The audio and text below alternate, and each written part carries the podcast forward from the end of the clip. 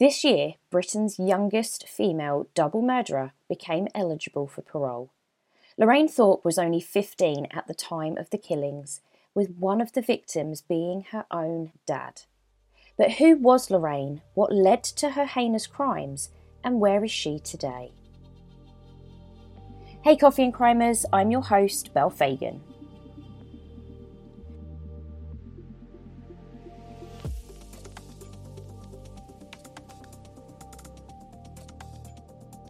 Lorraine was born in Ipswich, Suffolk, to parents Desmond and Deborah Thorpe. Now, her dad was originally from the neighbouring county of Norfolk, but when he met and married Deborah, they settled in the south of Ipswich, specifically in Clapgate Lane. They had four children, Lorraine being one of them, and although the area of Ipswich that they lived in had a pretty high crime rate and not particularly the ideal environment to raise a young family in, the Thorpes appeared to be doing okay. As Lorraine grew older, though, she became more and more of a handful, and her teachers strongly suggested that Des and Deborah have her tested for behavioural and learning difficulties. And it wasn't long before she was formally diagnosed with ADHD. And with that diagnosis came prescription meds, which actually really did help Lorraine control her disruptive behaviours. Her smile was back, and she felt life was going to be good from here on out except as she was about to enter her teens, her life would derail more than anyone could have imagined. Des and Deborah's marriage had been deteriorating for years and they'd literally been hanging on by a thread. But with both of them drinking excessively, home life just became unbearable. So in 2006, when Lorraine was about 12, they decided to separate neither particularly capable of caring for their kids, obviously, if they're spending all their time pretty much drunk. Ipswich Social Services got involved and Lorraine was actually placed in foster care. Now, Deborah was actually deemed fit to care for her after Lorraine had had a brief stint in the foster system. So she came out of the system and moved back in with her mum. But it didn't quite work out. She'd always been a lot closer to her dad over her mum, so she ran away and went looking for Des. Lorraine made sure that she stayed close to her dad and wanted to spend as much time with him as possible. Except after separating from Deborah, Des had completely spiralled with his drinking even more. He had fallen deeper into his alcoholic slumber and, in the space of two years, was in a really, really bad way. And at this point, he was deemed a chronic alcoholic and completely incapable of looking after himself or functioning without a regular intake of alcohol. He couldn't even take care of his own personal hygiene or even go to the toilet properly, so he certainly wasn't fit to be caring for a teenage daughter. Because he was deep into being an alcoholic, he looked for people to hang around with that were like minded. So he actually spent all of his time with Ipswich's drinking community. He hardly ever had a place to stay, so usually just slept rough on the streets. Occasionally, he'd find shelter in a drug den or a disgusting flat that belonged to a drinking buddy. Despite all of this, Lorraine still wanted to give up the comfort of her mum's home to be with her dad. She loved him and she wanted to care for him. But that meant that she too now had to sleep out on the streets with him. A game of cat and mouse with social services would play out over the years. They would find her, place her back into a foster home, she would run away, and so on and so forth. Over the years, though, Lorraine got better and better at hiding from social workers, and she spent more time on the streets than anywhere else. Essentially, Lorraine's childhood pretty much ended the day her parents separated. She stopped going to school and no longer had any friends, and she literally gave it all up to become Des's full time caregiver. He'd become so incapacitated from the huge amounts of alcohol that he could barely walk, or at least not unaided. He needed the assistance of someone to lean on, and that someone was, by 2009, 15 year old Lorraine. So, as I said, her dad's community were fellow drunks and drug addicts also living on the streets, which meant that Lorraine also became involved with that street drinking community. But to her, that crowd of social outcasts were her people.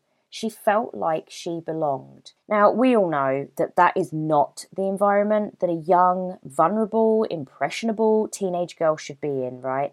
Witnessing constant drinking, drug use, stealing, fighting, basically everything that us as parents try to protect our kids from.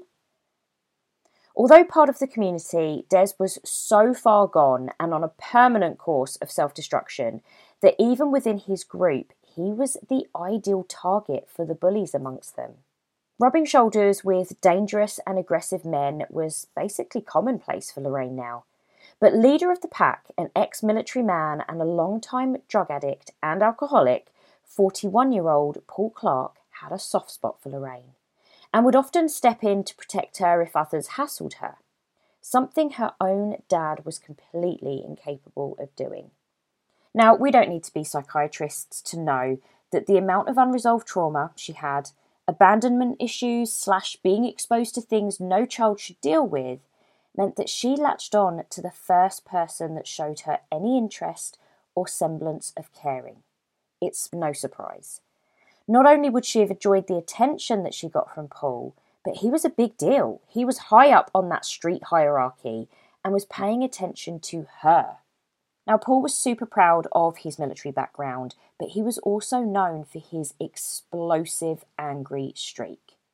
A volunteer named Brian Tobin, who set up a charity to help alcoholics and the homeless in that area get back on their feet, gave an interview for a show called Murder Town. He said, I first came into contact with Paul Clark in 2008. You could sense the aggression, you could see that he was always the leader, if you like. And from what I know of Paul, I think he would have led by fear, intimidation, and violence. He was a very dangerous individual, and I always thought that in 2008 when I met him. Now, I've been calling them a drinking community rather than a homeless community because not all of them were homeless, and not all of them were dangerous and aggressive. Life had dealt them dud cards, and sadly, they'd found themselves in a situation that they just couldn't climb their way out of. And one of these people was Rosalind Hunt, a 41 year old mum of two, known by those around her as having a kind and caring nature. By the time 2009 rolled around, Rosie, as she was known, had separated from her husband, and he had gotten custody of their kids. She lived alone in a council flat in Victoria Street, Ipswich, a chronic alcoholic, and it wasn't long before she was a member of the Ipswich drinking community, the same group that Lorraine and Des Thorpe belonged. Millions of people have lost weight with personalized plans from Noom, like Evan, who can't stand salads and still lost 50 pounds. Salads, generally, for most people, are the easy button, right? For me, that wasn't an option. I never really was a salad guy. That's just not who I am. But Noom worked for me. Get your personalized plan today at Noom.com. Real Noom user compensated to provide their story. In four weeks, the typical Noom user can expect to lose one to two pounds per week. Individual results may vary. Hey, it's Ryan Reynolds, and I'm here with Keith, co star of my upcoming film, If, only in theaters, May 17th. Do you want to tell people the big news? All right, I'll do it. Sign up now and you'll get unlimited for $15 a month in six months of Paramount Plus Essential Plan on us. Mintmobile.com slash switch. Upfront payment of $45 equivalent to $15 per month. Unlimited over 40 gigabytes per month. Face lower speeds. Videos at 480p. Active Mint customers by 531.24 get six months of Paramount Plus Essential Plan. Auto renews after six months. Offer ends May 31st, 2024. Separate Paramount Plus registration required. Terms and conditions apply if rated PG. Burrow is a furniture company known for timeless design and thoughtful construction and free shipping and that extends to their outdoor collection. Their outdoor furniture is built to withstand the elements, featuring rust-proof stainless steel hardware, weather-ready teak, and quick-dry foam cushions. For Memorial Day, get 15% off your Burrow purchase at burrow.com slash ACAST and up to 25% off outdoor. That's up to 25% off outdoor furniture at burrow.com slash ACAST. Rosie's brother, Adrian, remembering happier times, was quoted as saying, Rosalind was my youngest sister. What I remember about Rosie growing up as a little girl was that she was always playful and, you know, a cheerful little kid. She used to bump off school a lot, and her and my other sister would always find a derelict house and sort of, you know, pretend that it was theirs, put furniture in it. Where they got the furniture from is beyond me, but they'd put curtains up and pretend that it was their little house. So, Rosie was well known for loving animals, and her dream growing up was to become a vet. But sadly, that dream was one that she'd never get to fulfill as she skipped so much school that her grades were basically non existent. She also found it difficult to socialise with other kids her own age and was generally thought of as a bit of a loner. Her dreams of working with animals moved even further away when, by the age of 18, she found herself married with two kids. And although a good mum to her little boy, her relationship with her daughter was always strained, so much so that eventually she was sent off to live with her grandmother. And although it was Rosie's decision, it still broke her heart, and that was the start of her slow descent into oblivion and the numbing that alcohol gave her and when the drinking got so bad, her marriage ended. So, although part of this drinking community, she was actually classed as more of a successful member of the group. She had more money than most of them as she got a fair few benefits, plus, she had her own council flat, as I said. She'd also stayed close with her ex husband, and despite their separation, he would often visit Rosie. And on one visit in July of 2009, he found about 10 or more of the Ipswich drinking community inside of her flat. He tried to tell them to leave, but Rosie assured him that everything was okay and she didn't mind. Now, anyone within that crowd that had accommodation and access to money were obviously quickly latched on to the ones who were on the streets and didn't have any money. And in Rosie's case, she was imposed on a lot. Led by Paul, the group began using Rosie's flat as their main drinking den, forcing her to cook for them and even trying to control what she spent her money on. Now, when Paul spoke, everyone backed off. It was Paul's way or no way. And there were actually rumours that Paul and Rosie had been involved romantically for a short period of time, but I couldn't find anything that actually officially confirmed that. Paul was dominant, ruthless, and abusive and he actually started encouraging Lorraine to drink uh, basically as soon as she joined that group. Plus, she was no longer taking her ADHD meds. But if it was okay by Paul, then it was okay by everyone else. Basically, Paul said jump, and you said how high. And Des just watched on, never saying anything. And that was that. As for Lorraine, she basically saw herself as Paul's sidekick and felt invincible. But remember, she's 15, so, like, of course she's going to feel like that. Especially seeing this for the first time since her parents' breakup, she probably felt looked after and cared for, and in her mind, Paul had her back. Now, going back to Rosie, it seemed like she was the only one in the community that didn't seem to be phased by Paul and his dictatorship. And her motherly instinct kicked in, and she just knew that the streets of Ipswich was not a suitable environment for a young girl like Lorraine, who should be at school and hanging out with her friends and doing all the things that teenager girls do. So Rosie set about trying to help Lorraine as best as she could, and they soon became firm friends. Lorraine knew that she always had a place to crash at at Rosie's, and Rosie protected her when she tried to hide from the group or even from the police. On a normal Sunday afternoon at the very beginning of August 2009, Rosie was enjoying some peace and quiet alone in her flat for once. When unannounced, the drinking crowd turned up and started coming in.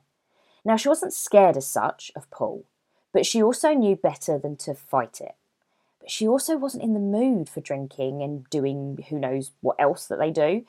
So she told Paul that she would take his pit bull slash staffy mix for a walk into Ipswich town centre.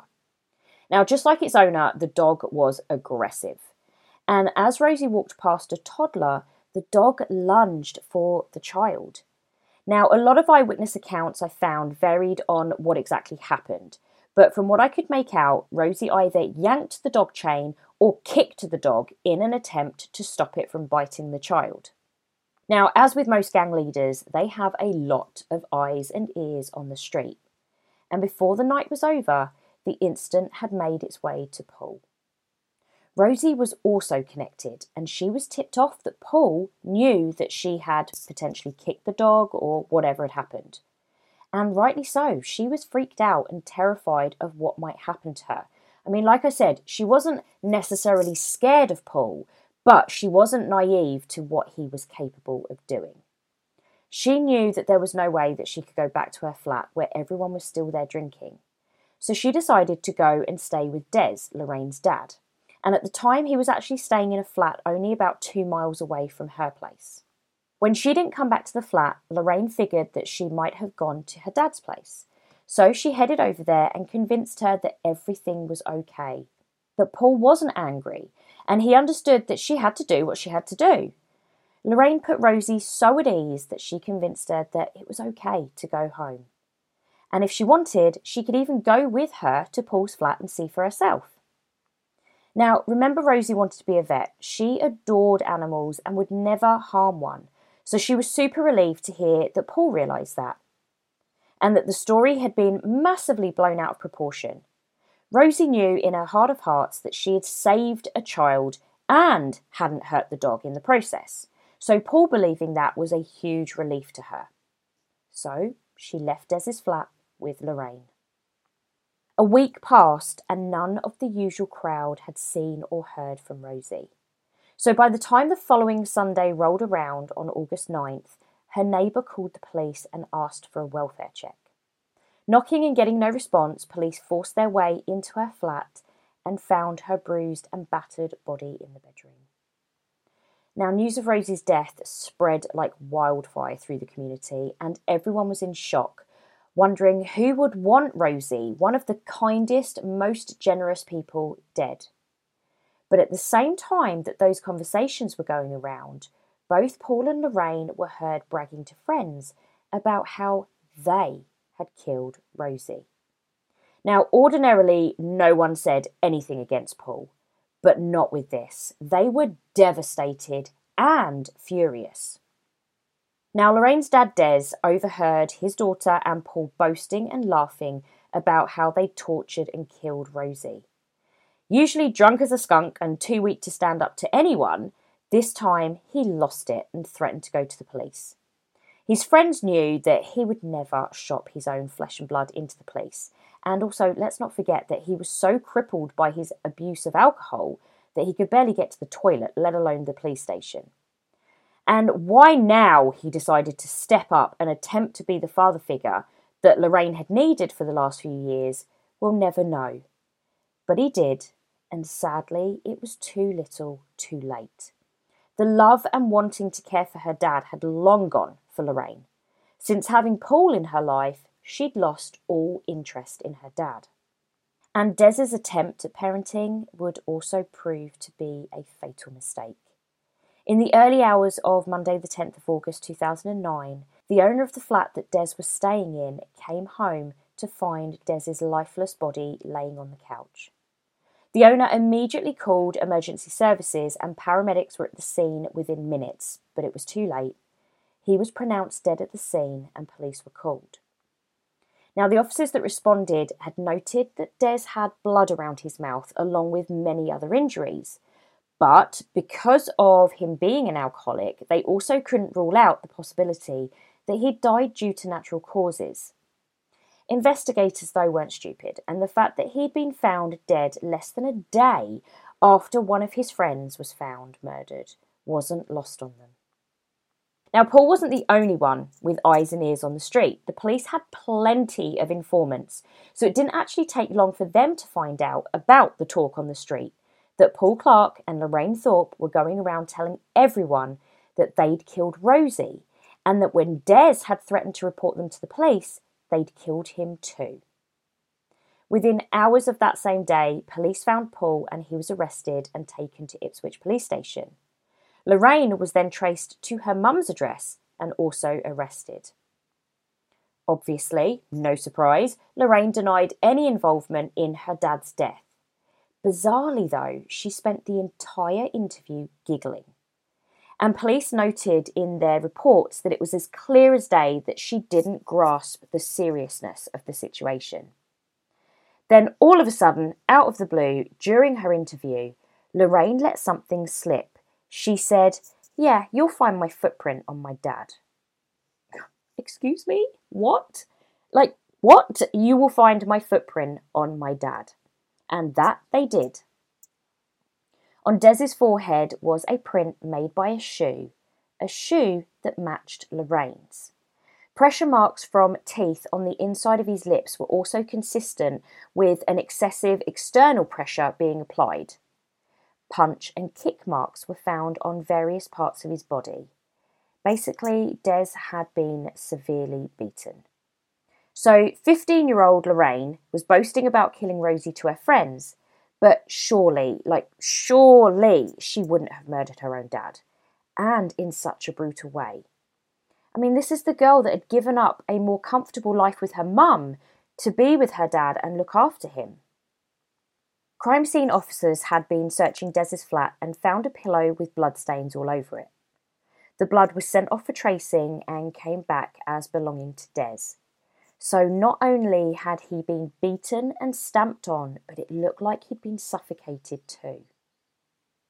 While forensics were going through Des's things, Rosie's autopsy was done and it revealed just what horrors she'd endured. From the police's evidence and the coroner's report, it was established that Rosie had been systematically tortured over a period of days, with the official cause of death being put down as blunt force trauma. All that she'd done for Lorraine obviously meant not a thing. Investigators gradually were able to start putting pieces of the puzzle together, and they came up with a timeline of events leading up to both Rosie and Des's death. First of all, I know it, you know it, Rosie even knew it, that she was right to be afraid of Paul after the whole dog biting slash lunging thing. He was furious and felt that Rosie shouldn't get away with stopping his dog from doing whatever his dog wanted to do. It was him that sent Lorraine to Des's place to smooth things over with Rosie and lure her back into a trap. Trusting Lorraine, she'd fallen for the lies that Paul was not mad at her. Lorraine had become like a daughter to her, so there was no way that she would lie to her. Or so Rosie thought. Instead, Lorraine led her out of the safety of Des's flat like a lamb to slaughter. The two of them, that being Lorraine and Paul, then held Rosie against her will at Paul's flat, where Paul unleashed his full rage onto Rosie. And Lorraine was a willing participant, and she even enjoyed hurting the woman that had protected her so many times. The torture that Rosie suffered was literally horrific. They sliced the left side of her face with a cheese grater and then rubbed salt into those raw wounds. She was brutally kicked, punched, and slapped, with most of her injuries being on her torso. Then, to really make his point, Paul used a dog chain and beat her with it repeatedly. In the end, Rosie had nine broken ribs, multiple strangulation marks, and her hair had been set on fire. Witnesses told police that they'd heard Paul and Lorraine bragging about the mental torture that they'd inflicted on her as well, they threatened Rosie with an electric fan, so they'd taken the front protective guard off and held the rotating blades inches from her face. She was also forced to get into a suitcase, which was then zipped up for a period of time that the coroners couldn't pinpoint exactly. Now, devastatingly, on the Tuesday, so that's two days after they'd essentially kidnapped Rosie, both Paul and Lorraine walked her back to her flat to continue the abuse there. Hearing commotion, her neighbour called the police. Now, incidentally, that's the same neighbour that had called the police when they did find her body. So the police came, knocked on the door, and when no one replied, they left. I mean, that poor neighbour, they really had tried to look out for Rosie. Now, why I say devastatingly is because coroners believe that Rosie was most likely still alive when the officers knocked on her door that Tuesday afternoon. But being so badly injured and mutilated, it was likely that she wouldn't have even been able to move or call out. And I can't even begin to imagine how desperately she would have probably tried to call out for help or make some sort of noise to alert police that she was home and then the devastation that she must have felt hearing them walk away, knowing that was it. her chance for getting out of this was gone.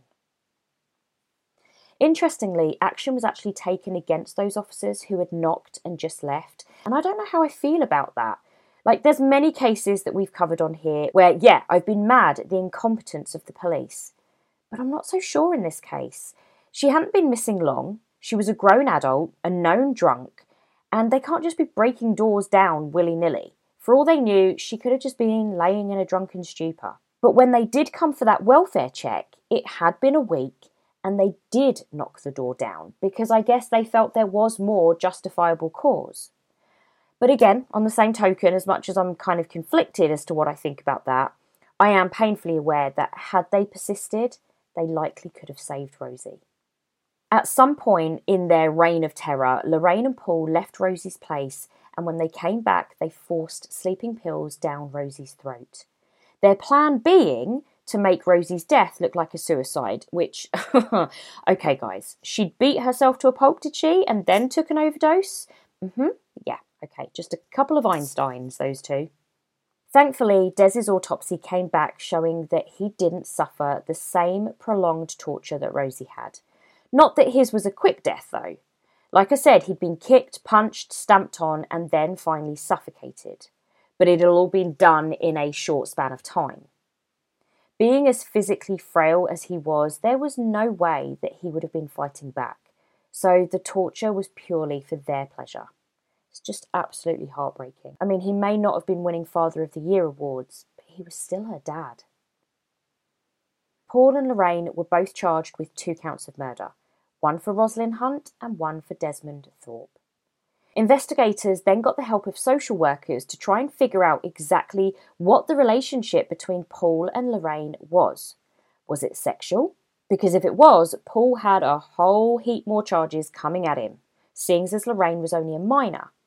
But both of them vehemently denied ever having a physical relationship, and since there was no evidence to prove otherwise, no charges were filed. This trial gripped the entire country when it began in July 2010. Both Paul and Lorraine pled not guilty on both counts of murder. Frustratingly, forensic evidence placing them at the scene was pointless because both of them were regularly known to hang out in Rosie's flat, so obviously their DNA was everywhere. Instead, the prosecution had to rely on witness testimony. During the course of the seven week trial, the jury had to listen to witness testimony from drug addicts, alcoholics, and people with personality disorders, making for a difficult case to prove. And as you can imagine, the defence would have had a field day with claiming the reliability of these witnesses. But what didn't go in her favour was just like when she'd been interviewed, Lorraine spent the whole trial giggling and laughing. She'd look around the courtroom, smile at people, and then burst into fits of giggles. Because of her ADHD, the judge did allow a lot of breaks. But all that did was make it harder again for the prosecution because it just broke things up and made it feel bitty with no momentum. However, as the trial progressed and the details of the assaults and the murder of Rosie and Des were described to everyone in the courtroom, the level of violence shocked everyone to their core. Lorraine didn't take the stand and she didn't give evidence at trial, and in fact denied being at either of the addresses or present during the murders. But one witness testified to hearing both Lorraine and Paul shouting at Rosie, We're going to kill you. We are going to kill you. The defence tried to paint Rosie as a dog beater, but couldn't provide any proof that she'd actually kicked the dog that day. Instead, witnesses counteracted that argument with how well known she was to love animals. The prosecution, Patricia Lynch QC, armed with reports from psychologists, gave the jury their theories. They believed that Rosie was going to report her concerns about Lorraine to social services and that Lorraine had found out.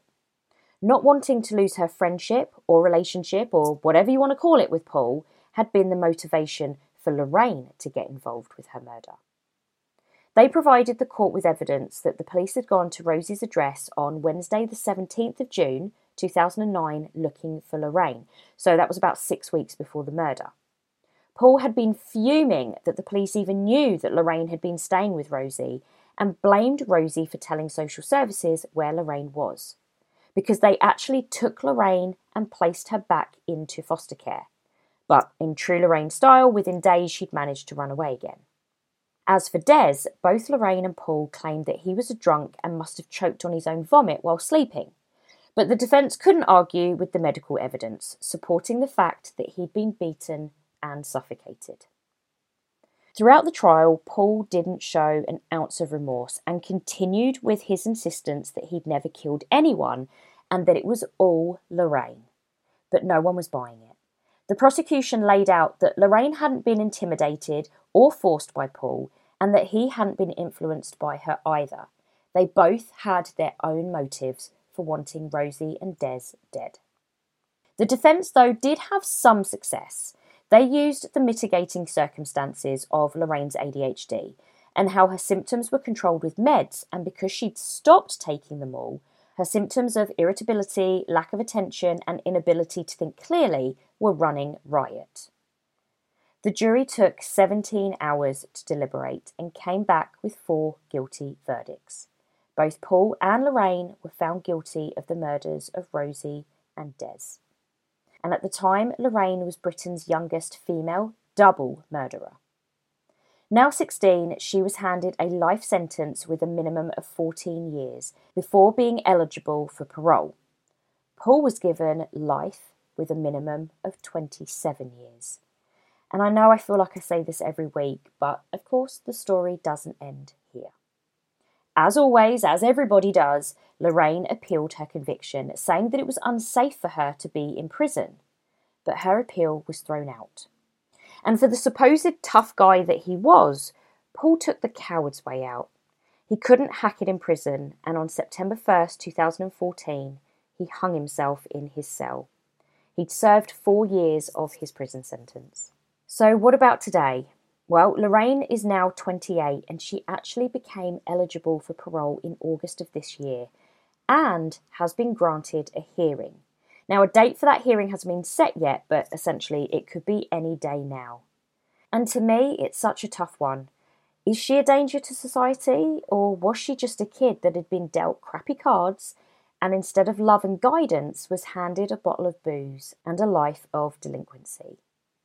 But do those reasons make up for the fact that two lives were unfairly taken and cut short? As often in these types of cases, there's no winners in this situation. Thanks for listening. To see today's case photos, click on the link in the case description to join the Cup of Coffee and Crime Facebook discussion group. And if you're enjoying being here, please leave a review on whatever platform you get your podcasts. Until next week, stay safe.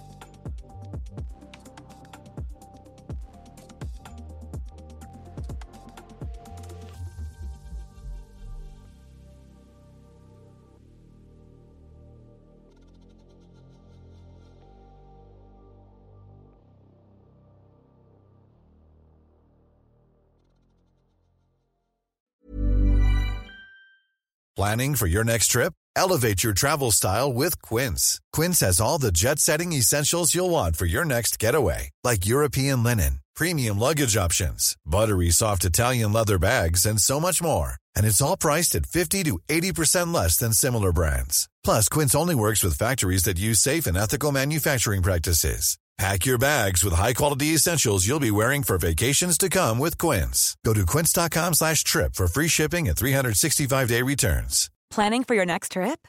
Elevate your travel style with Quince. Quince has all the jet-setting essentials you'll want for your next getaway, like European linen, premium luggage options, buttery soft Italian leather bags, and so much more. And is all priced at 50 to 80% less than similar brands. Plus, Quince only works with factories that use safe and ethical manufacturing practices.